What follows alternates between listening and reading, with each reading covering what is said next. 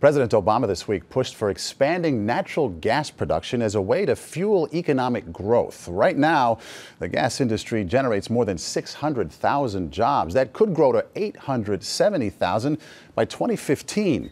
Pennsylvania is already at the center of a natural gas boom, but as Tony Guida reports, the drilling in one town may be damaging the water. In tiny Dimock, Pennsylvania, there is trouble just below the surface. Methane in some of the water wells, enough for ignition at the tap, made famous by a scene from the documentary Gasland. Dimock, population 1,400, has become ground zero in a national battle over hydraulic fracturing, or fracking, a controversial technique for extracting natural gas. I spent Christmas Day looking for water, New Year's Day looking for water, this past Sunday looking for water. The water has Craig Sautner and other residents of Dimock have lived with contaminated wells for more than three years. In fact, tests analyzed by the federal EPA found Sautner's water contains toxic levels of arsenic, barium, manganese, and glycol compounds known to be common in drilling fluids.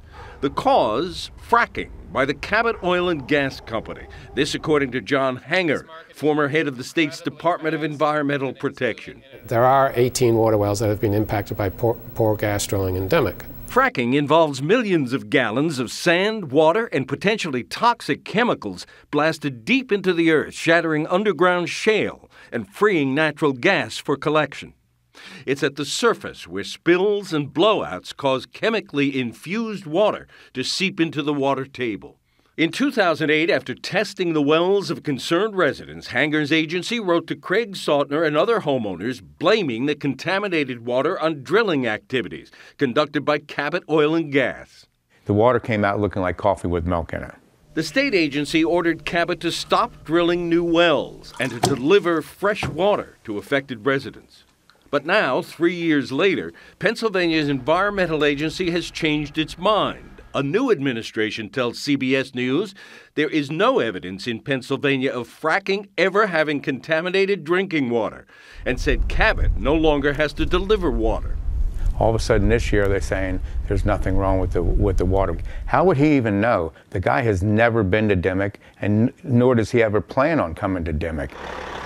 Enter the federal government. Eight days ago, the EPA made its first freshwater delivery to Dimock after its analysis raised flags.